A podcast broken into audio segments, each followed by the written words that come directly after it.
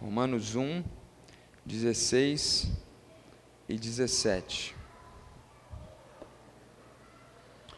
Diz assim a palavra do Senhor: Não me envergonho do Evangelho, porque é o poder de Deus para a salvação de todo aquele que crê, primeiro do judeu, depois do grego.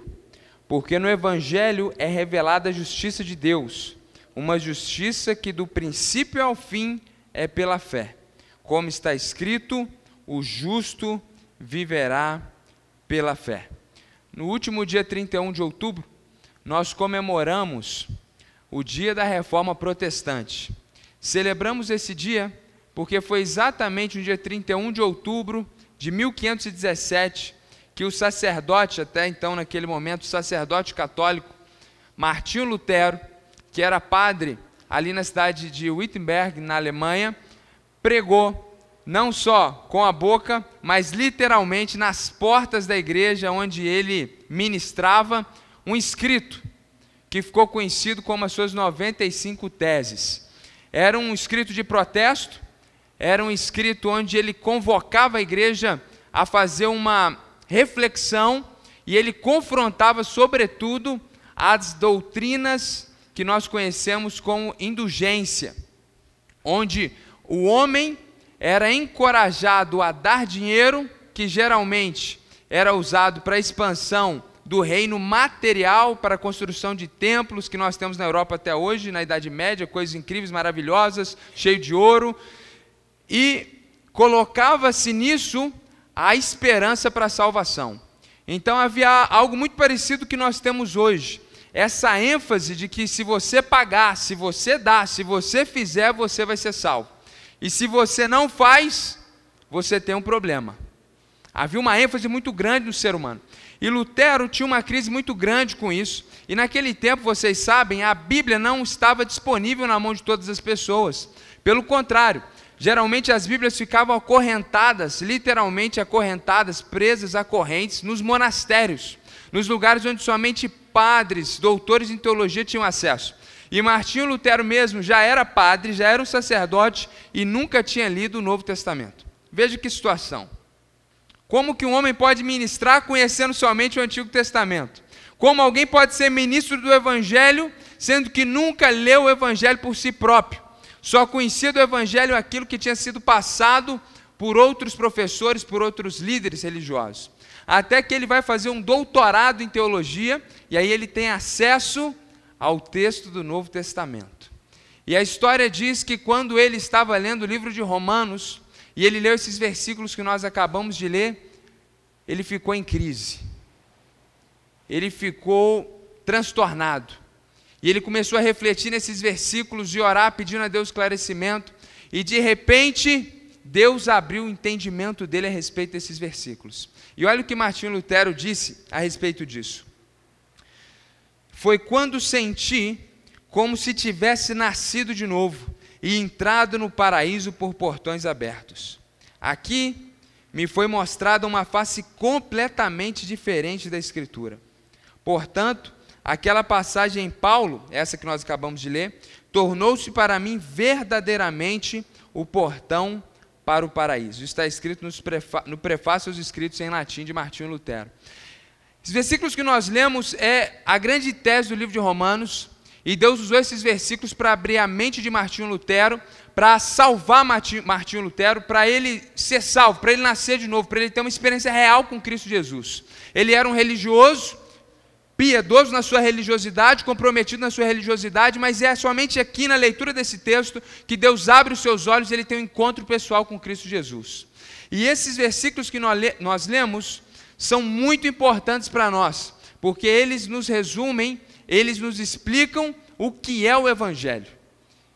A grande verdade é que muitos de nós que estamos aqui e, e, nos autodenominamos como evangélicos, nós não temos condições de explicar o que é o Evangelho. Não é a primeira vez que digo isso aqui e direi, até que todo membro dessa igreja seja capaz de explicar o que é o Evangelho com precisão. Enquanto houver um de nós que não tem essa capacidade, você vai de tempos em tempos me ouvir ver, fazendo a pausa na lectio contínua de 1 Coríntios agora, que, que nós estamos fazendo, 2 Timóteo, para explicarmos o que é o Evangelho. Porque como evangélico você precisa saber o que é o Evangelho. Então é muito comum que as pessoas sejam alcançadas pelo Evangelho, mas não compreendem o Evangelho. E aí tem uma compreensão errada de Deus. E muitas vezes se frustram com Deus porque compreendem errado. E aí se veem de repente confrontadas e chateadas porque não compreendem de fato o Evangelho. E é muito importante que você também nessa noite escute o Evangelho, você que já o compreende, porque o Evangelho é a coisa mais importante da Escritura. Tudo culmina para Cristo e o seu Evangelho. De forma que nós que já somos alcançados pelo Evangelho, quando ouvimos de novo, temos a nossa fé renovada e somos lembrados da razão da nossa esperança. E igualmente, essa palavra é muito importante para você que se encontra aqui nessa noite e realmente está ouvindo e está dizendo: olha, eu não me identifico como evangelho e eu não sou um conhecedor do evangelho. E nem me sinto por obrigação de entender o que é o evangelho. Se você entra numa igreja evangélica como está aqui nessa noite, a coisa mais importante que você precisa compreender de tudo que nós falamos aqui é isso: o que é o evangelho. E nós então vamos refletir nesse texto nessa expectativa de compreendermos então o que é o Evangelho. Uma pergunta muito simples, mas que vai e pode determinar onde você passará a sua eternidade. Porque assim a vida não termina quando você morre. Você prossegue na imortalidade da sua alma e por fim a ressurreição do seu corpo para passar uma eternidade desfrutando da presença de Deus ou distante dele.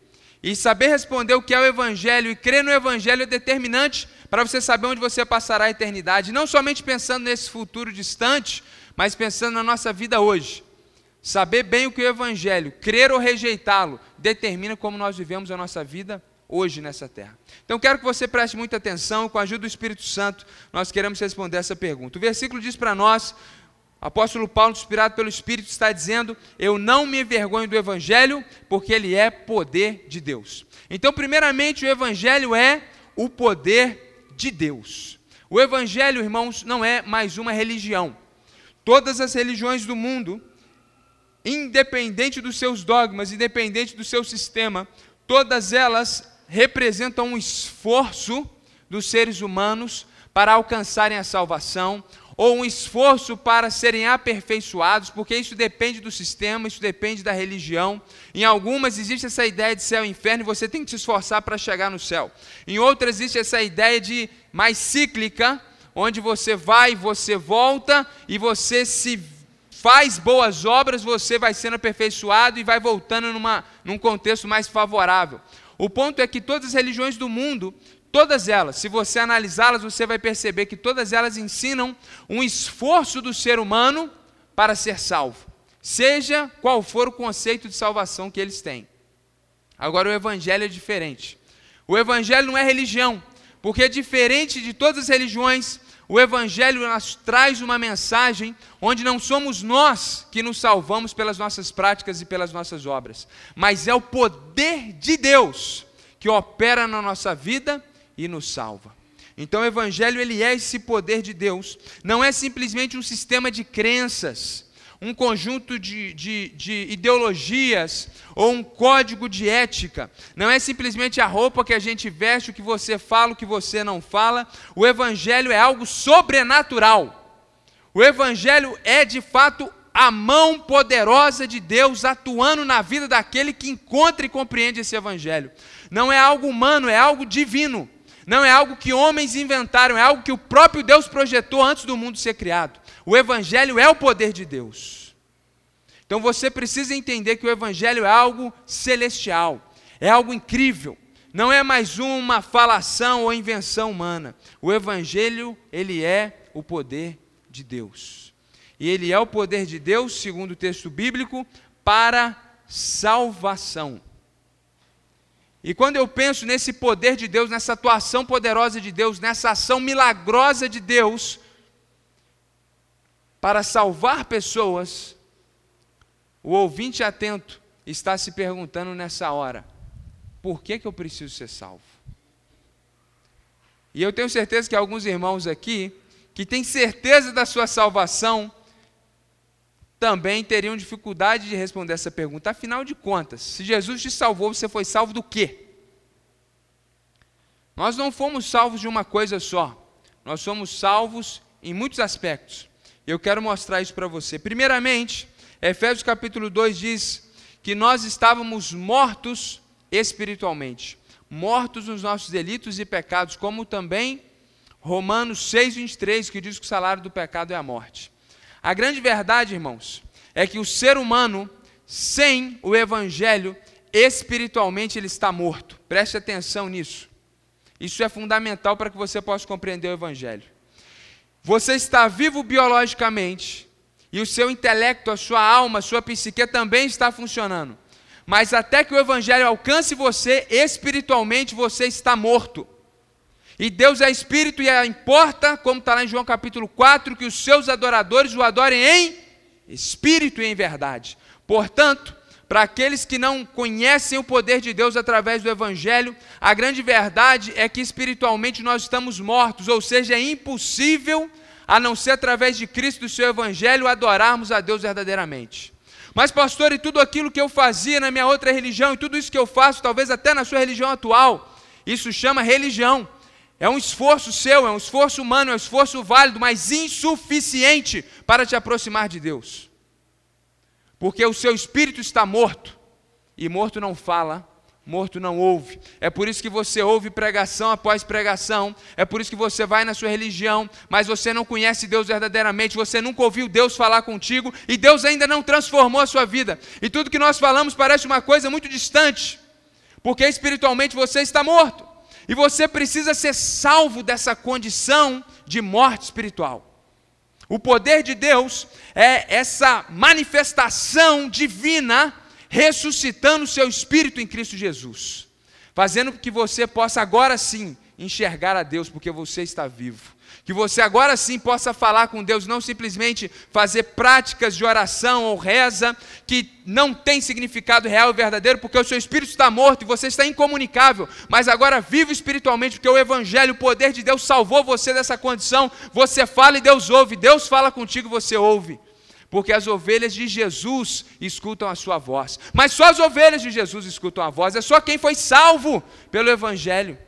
E não só salvo da sua condição decadente, mas nós também somos salvos do inferno, porque Romanos 3,23 diz que todos pecaram e estão destituídos, separados da glória e da presença de Deus. A grande verdade, irmãos, é que no mundo politicamente correto, no mundo onde a gente quer fazer as pessoas se sentirem bem a todo custo e a qualquer momento, é muito difícil e muito desafiador nós expressarmos a palavra de Deus de uma forma muito clara. Mas ela é muito clara nesse ponto, mostrando para nós que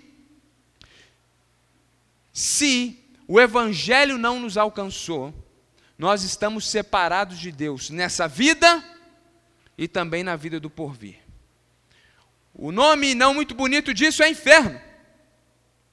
E eu não quero simplesmente dizer isso para você porque eu quero te chocar, pelo contrário, eu preciso ser sincero. E de fato, quanto mais sincero nós somos, menor o nosso círculo de influência é. E quanto mais falso nós somos, mais ele se expande. É por isso que o falso evangelho ele agrada muitas pessoas. Mas quando nós pregamos o evangelho, ele é chocante. Sim, ele é chocante. Nós vimos aqui na pregação hoje pela manhã o pastor Henri pregando e, e deixando para nós muito claro, mostrando João capítulo 8, quando Jesus disse: Olha, eu sou Deus. As pessoas pegaram pedra para matar Jesus, porque foi chocante. E o evangelho é poder de Deus e ele choca porque Ele quer salvar a gente do inferno, de uma vida distante de Deus na terra e de uma vida distante de Deus na eternidade, porque o corrupto não pode herdar a incorruptibilidade, o profano não pode herdar o sagrado, então nós que não fomos ainda regenerados, não podemos de maneira alguma herdar o céu e desfrutar da glória de Deus, não faz sentido, luz e trevas não se misturam. Então, o Evangelho é o poder de Deus para nos salvar do inferno nos salvar dessa eternidade distante de Deus.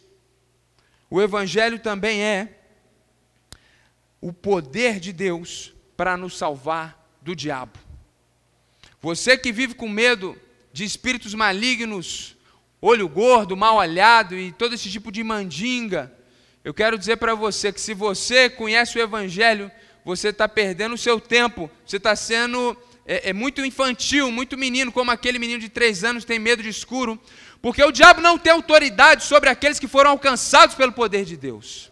E se você está aqui ouvindo nessa noite e vive refém do medo, medo de atuação maligna, talvez até fazendo algumas, algumas práticas supersticiosas para que algo de mal não te aconteça, eu quero te dizer que 2 Coríntios capítulo 4, 4 diz que o diabo atua na vida de todas as pessoas de uma forma maior ou menor, que ainda não foram alcançados pelo Evangelho. Porque lá está escrito que o príncipe desse século, que é Satanás, cegou o entendimento dos incrédulos para que eles não creiam no Evangelho e para que não lhes resplandeça a luz do Evangelho de forma que é por isso que nós falamos de Cristo.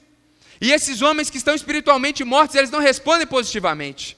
É por isso que nós falamos de Cristo e esses homens que estão cegos pelo poder satânico, eles não respondem ao Evangelho. Mas o poder de Deus é aquela mão direita que vai e repreende toda ação demoníaca e faz brilhar o Evangelho na vida do pecador, a ponto que ele se rende prostrado aos pés de Cristo Jesus. Então o Evangelho é o poder de Deus que te livra do poder do diabo. Em Cristo não há mais lugar e espaço para medo. Nós podemos ter medos normais e naturais, mas não precisamos temer mais as hostes do maligno, porque maior é o que está em nós do que o que está no mundo.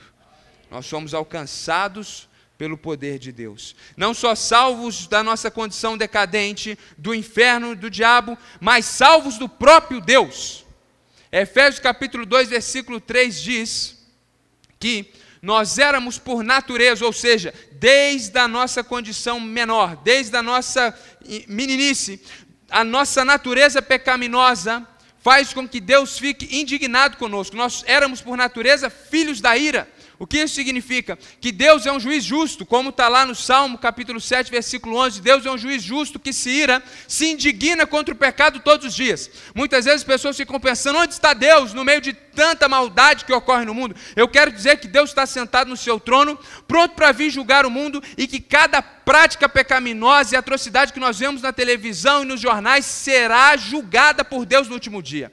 Ele não está fazendo justiça hoje, porque se ele estivesse fazendo, o mundo já teria acabado. Mas, como diz o apóstolo Pedro na sua carta, como ele é bondoso, paciente, longânimo, ele ainda não está decretando juízo sobre a humanidade. Mas saiba disso que todos os dias Deus se indigna na eternidade contra todo o pecado. E quando nós não somos alcançados pelo Evangelho, Deus nos ama sim, por um lado, mas por outro lado, Ele está indignado com a nossa vida distante do Evangelho, nossa vida distante das Suas leis, porque Deus é um Deus que tem leis, Deus tem um propósito, Deus tem uma forma que Ele deseja que você viva, porque Ele criou você e Ele é digno que você viva da maneira que Ele deseja. Então Deus está assim irado nesse sentido, indignado, não é saída pecaminosa humana, mas Deus está indignado porque Ele é justo, e porque Ele é justo, Ele não tem prazer no que é mal. E Deus, na sua perfeita justiça, da mesma forma que Ele está indignado com o homem que mata, que rouba, Ele está indignado com os nossos pecados, que ainda que na nossa perspectiva sejam tão pequenos, mas eles são extremamente ofensivos a Deus. Porque Deus, quando nos criou a sua imagem e semelhança, nos dotou de dons, graça, inteligência e maravilha, Ele nos criou para que vivêssemos em comunhão e relacionamento profundo com Ele, e vivêssemos para a glória dEle, e não para usar tudo isso para viver do nosso jeito, fazendo a nossa vontade. Portanto, Deus está indignado contra pecadores, e porque Ele é justo, no último dia Ele não pode fazer essas pessoas entrarem no céu. Da mesma forma que é injusto se um juiz chega diante de um estuprador e diz: Olha, eu resolvi absolver você. Temos prova cabais da sua condenação, e Deus, na sua onisciência, tem provas cabais para nos condenar segundo a sua lei. Então Deus está indignado, mas o Evangelho salva você da justiça e da indignação de Deus. Então Deus não vai derramar sobre você a indignação dele, porque ele derramou sobre Jesus. Então o Evangelho é o poder de Deus que te salva do próprio Deus. Deus resolveu nos salvar da sua justiça e da sua indignação. Aliás, irmãos, Jesus disse: Não temam aqueles que matam o corpo. Temam antes aquele que tem poder de lançar a alma no inferno. E eu me lembro uma vez que um professor de escola bíblica, ainda na minha adolescência, disse que nós deveríamos então temer o diabo, porque o diabo é quem lançava as almas do inferno. E ainda novo na fé, eu refutei, e hoje com mais entendimento, eu tenho certeza, o diabo não tem essa autoridade de maneira alguma. Quem manda as almas para o inferno é o Deus justo. De forma que nós precisamos temer a justiça de Deus. Existe um avivamento que ocorreu nos Estados Unidos, no século XVIII, uma pequena cidade americana, que naquele contexto era cheia de bares e as pessoas, após o trabalho, saíam para desfrutar dos prazeres dessa vida.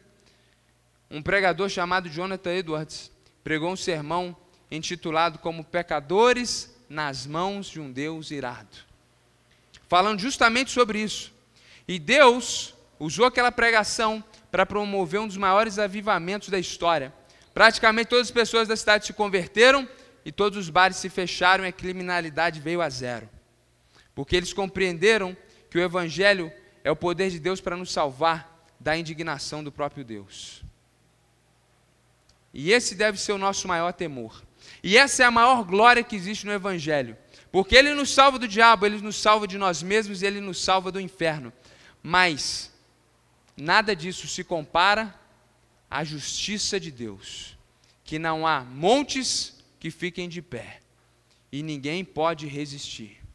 Ele é que tem autoridade para lançar no inferno. Ele é o Senhor de todas as coisas. Por isso o Evangelho nos salva dele mesmo. O Evangelho é poder de Deus para salvação, mediante a fé. Mas antes de entrar na fé, eu quero que você reflita comigo. Como que o apóstolo Paulo está enfatizando que a salvação ela vem de Deus. E quando nós olhamos para a Escritura em toda ela, nós percebemos isso de uma forma muito clara, que a salvação é uma obra de Deus. O próprio profeta Jonas, no capítulo 2, versículo 9, ele declara isso dentro do ventre do peixe: a salvação vem do Senhor. Isso é muito bonito de ser repetido, mas muitas pessoas não percebem as implicações tão profundas e verdadeiras que há nessa verdade.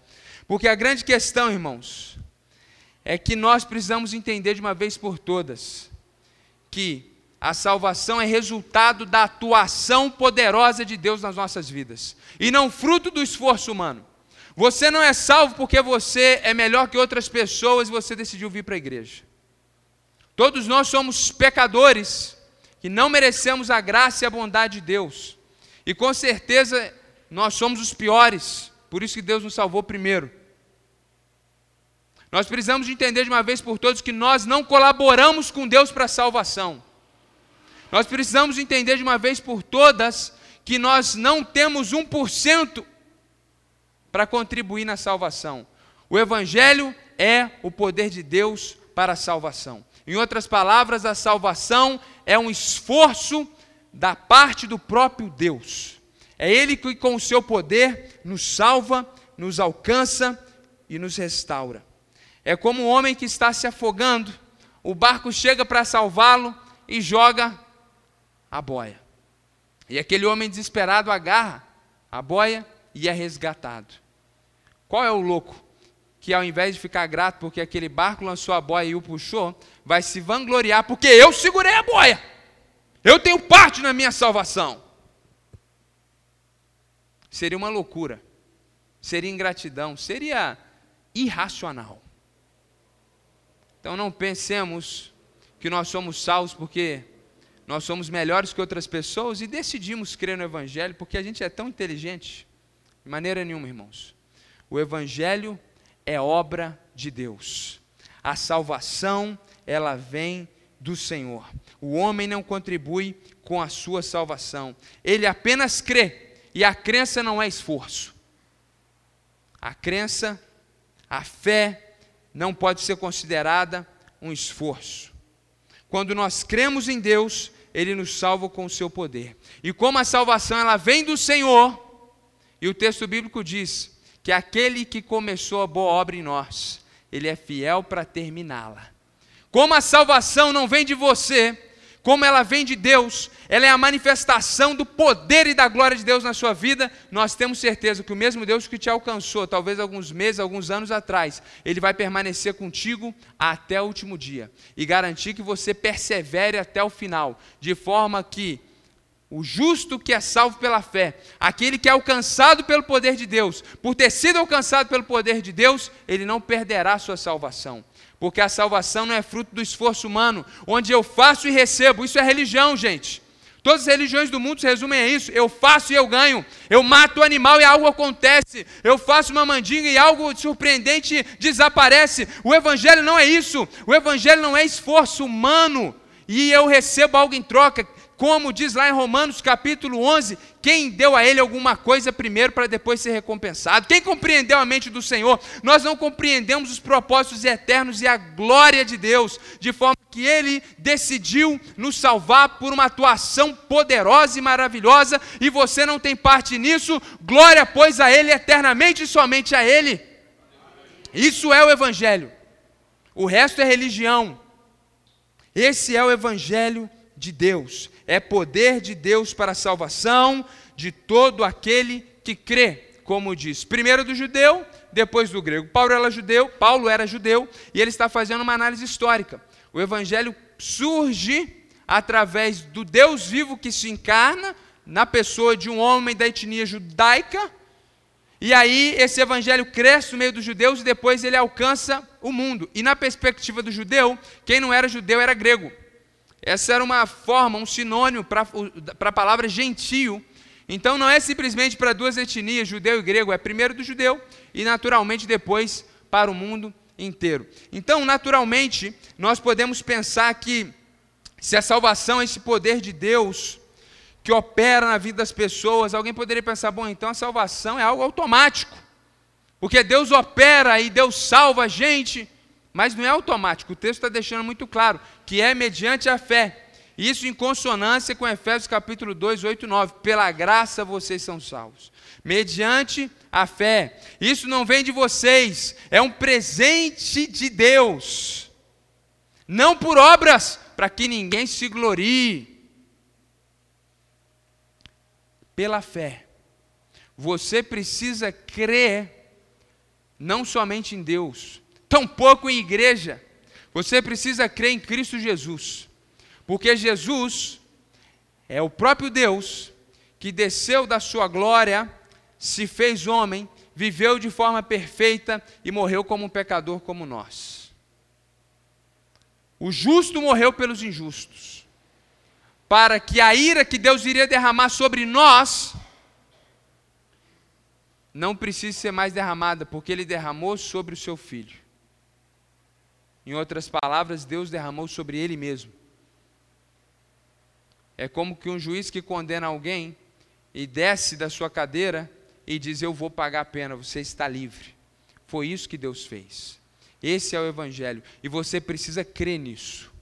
Você não é salvo automaticamente. O poder de Deus não vai te alcançar automaticamente. Muitas pessoas vêm à igreja e elas estão querendo encontrar o poder de Deus. Só que elas querem encontrar o poder de Deus na manifestação de uma cura, de um milagre, de ver um anjo. Elas têm expectativas do sobrenatural. Isso é muito comum da pós-modernidade que nega a verdade, mas tem expectativas de superstição, de uma espiritualidade que não tem cara religiosa. E as pessoas querem encontrar esse poder de Deus, vão às igrejas evangélicas, sobretudo aquelas que têm poder, mas mas, irmãos, não há poder maior manifesto de Deus, e nunca haverá, do que a manifestação da sua salvação na vida de um ser humano.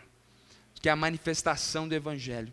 Então, se você entrou aqui esperando algo, sentiu um arrepio, quem sabe, algo acontecer na sua vida, a maior manifestação do poder de Deus que você pode ter é crer no Senhor Jesus Cristo e experimentar toda a glória de Deus restauradora na sua vida, salvando você, restaurando você, mediante a fé porque não é por obras, é por crer, crer no que Cristo fez por nós. Nós não somos universalistas, nós não cremos que as pessoas são salvas automaticamente, porque simplesmente Deus é bom. Deus é bom, mas Ele também é justo. Deus tem uma lei e Deus determinou salvar as pessoas pela fé no Filho de Deus. E essa fé que é o presente de Deus, que vem de Deus para nós, Deus gera no coração das pessoas através da pregação do Evangelho, como está escrito em Romanos, e a fé vem pelo ouvir, e ouvir a palavra de Deus. Se você ainda não sabia até então onde você iria passar a sua eternidade, eu afirmo a você que sem Cristo, você passará uma eternidade sem Cristo. E no tempo presente nós temos entorpecentes que aliviam essa falta de Cristo na nossa vida. Mas na eternidade, o juízo de Deus te colocará como que numa cela solitária, onde você ficará somente com você mesmo. E naturalmente isso é uma metáfora para dizer para você e deixar muito claro que no inferno não haverá entorpecentes. Por isso que o sofrimento é comparado a um lago de fogo e enxofre, que queima eternamente, porque você não será destruído, não pense que você será destruído. Deus criou o ser humano para ser imortal, e ninguém será destruído. De forma que ou passaremos a eternidade sofrendo, ou passaremos a eternidade com Cristo, onde está a glória, a luz, a perfeição e a plenitude.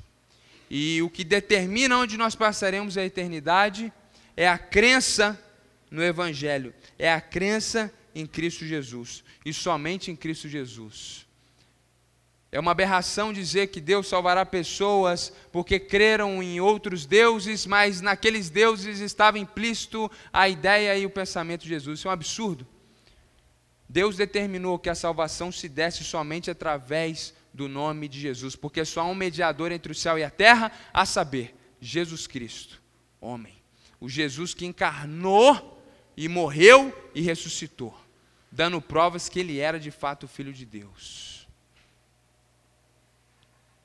Deus estipulou esse método para salvar pessoas, através da crença em Cristo Jesus. Então, o que é o Evangelho? O Evangelho é o poder de Deus para a salvação de todo aquele que crê.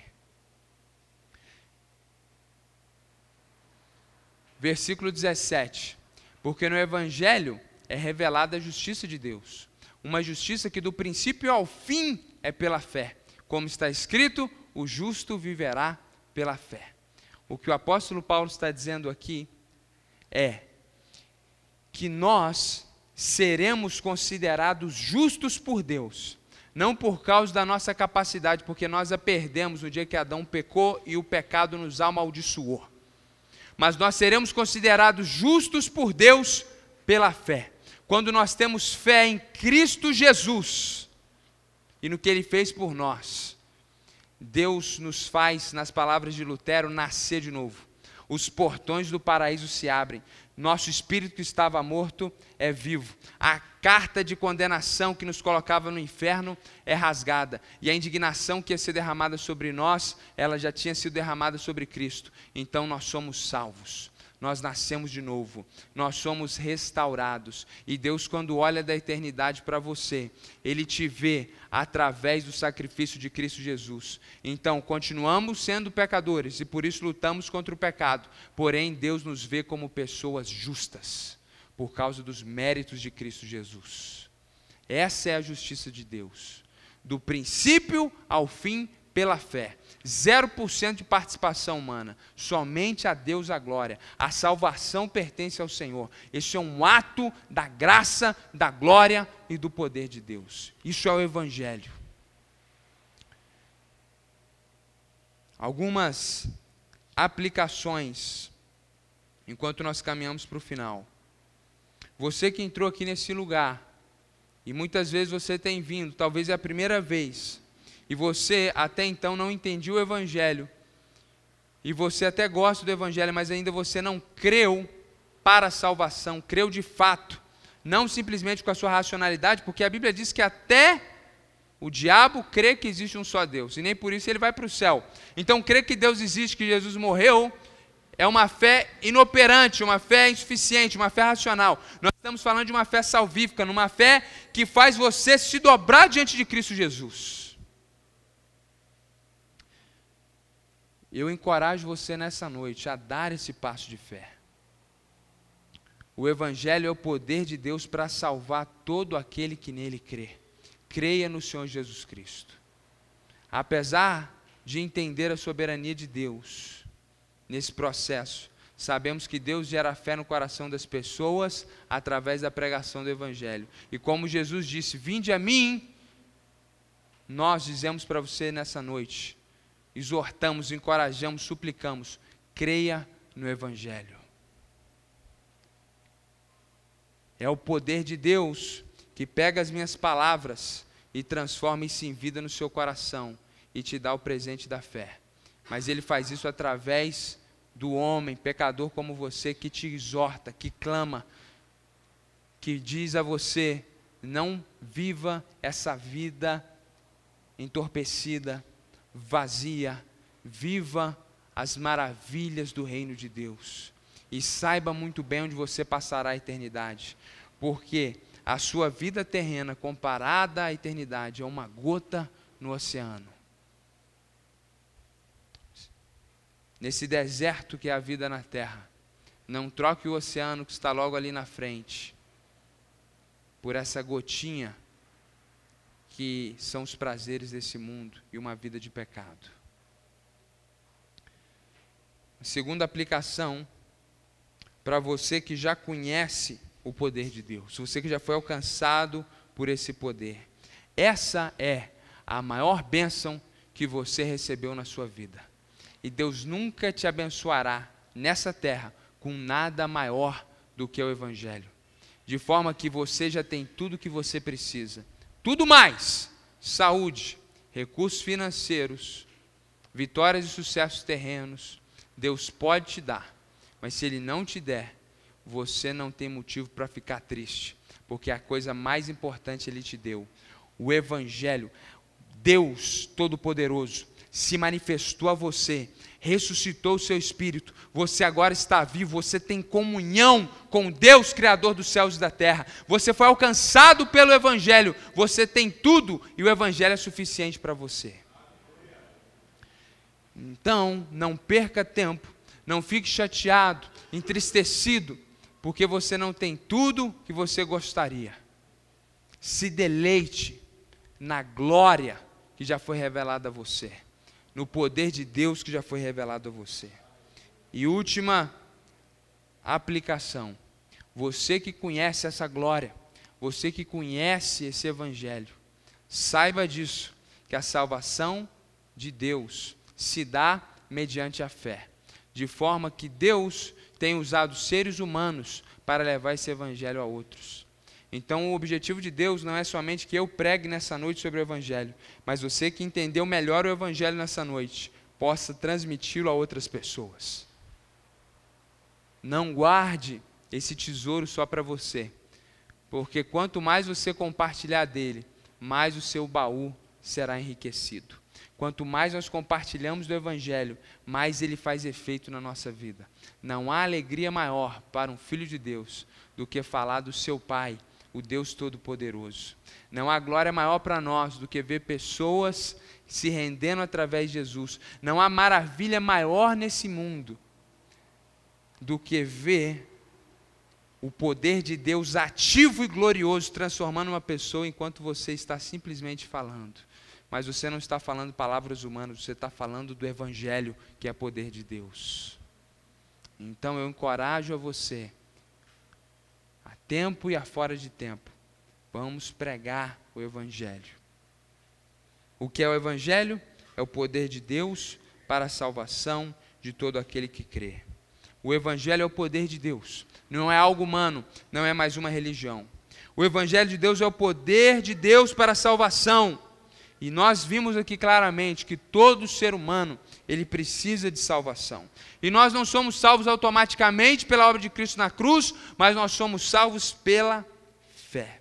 Lutero entrou na história, não por causa dos seus grandes feitos, mas tudo que ele fez, ele fez por causa do dia que ele leu esse versículo e entendeu que, o que era o Evangelho. E o poder de Deus o alcançou. Então Lutero, Calvino, Zwinglio, John Knox e todos os outros reformadores são simplesmente instrumentos nas mãos do Senhor.